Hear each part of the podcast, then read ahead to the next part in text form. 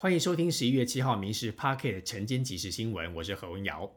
今天立冬，受到东北季风减弱的影响，各地大多为晴到多云的天气。西半部高温可来到三十到三十二度，东半部是二十七到二十九度，感受上是温暖偏热。降雨方面，因为水汽减少，只有东半部地区跟恒春半岛有零星降雨，午后在山区有零星的短暂阵雨。荷包小确幸。主计总数七号公布十月份消费者物价指数年增率是三点零五百分比，距离二零二一年十月份的累计物价涨幅已达百分之五点五。财政部依法调高免税额、扣除额等，估计调整之后，免税额比现行增加五千元，标准扣除额增加七千元，有配偶者增加一点四万元，薪资特别扣除额、身心障碍特别扣除额都增加一点一万元。多口之家更能感受到减税的利益。新制度将在二零二五年五月份报税使用。国内双婴家庭众多，育有婴幼儿的家长常有临时托育的需求。不过，全国只有七十一处定点的临时托育据点，大部分集中在六都，部分县市仍然没有零托点。对此，卫福部社家署明年起补助定点是临时托育的据点，每年十万元，希望加速布点的速度。全国每个县市都有零托的据点。疫情之前，乘车需求减少，很多司机是纷纷转职。不过疫后发生司机荒，传出有业者以新台币七万元月薪找人，仍然是乏人问津。交通部部长王国才表示，公路局培训计划已分发一千三百多人到各个公司，未来持续的协助训练，也透过补助款把司机找回来。进口蛋的风波影响到本土蛋的买气。国内鸡蛋价格连续三个礼拜调降，台北市蛋商工会宣布，鸡蛋产地价即日起再降两块钱，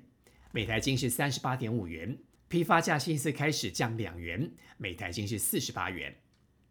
为了教会更多病患，健保署公布，十二月份开始扩增新增给付有九项新药，这些药物当中有五项是癌症用药，另外有气喘、异位性皮肤炎、海洋性贫血、菜瓜布肺药物列入收在。每项药品每年受惠人数介于十五到一千三百人之间，患者每年可省下六十二万到三百一十九万元不等。预估未来五年平均的财务冲击大约是二十二到二十三亿元。猫农注意了，中亚联达医疗团队分析将近万名的患者血液过敏源，发现粉尘螨、乌尘螨、渣尘的比例偏高，其中毛皮屑、狗皮屑的过敏源，女性显于高于男性。医生提醒了，过敏严重恐怕会致命，请务必的尽速就医。台北流行医院中心一点九亿元争议的款项难题未解，文化局编列垫付款送到台北市议会审议，议会教育委员会进行提案审查。多数议员虽然同意垫付款，不过认为此案不符合程序正义。议员苗博雅直言，这样先同意了一点九亿的款项，再回头来找预算的行为，根本是情绪勒索。这委会最后决定了要将此案先搁置。国际消息：以哈冲突满一个月，哈马斯十月七号突袭以色列，造成一千四百人丧生，有两百四十人被掳往加萨成为人质。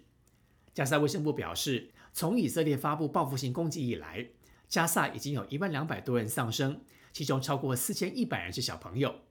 联合国秘书长古特瑞斯特别敦促以色列以及巴勒斯坦武装分子哈马斯立即停火。也警告，遭受轰炸的加萨走廊正沦为是儿童坟场。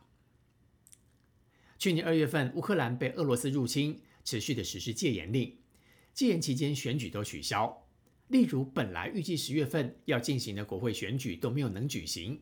不过，海内外人士对于明年三月份总统大选是否应该举行，争论是与日俱增。乌克兰总统泽伦斯基每日例行谈话指出，大选合适时机还没有到。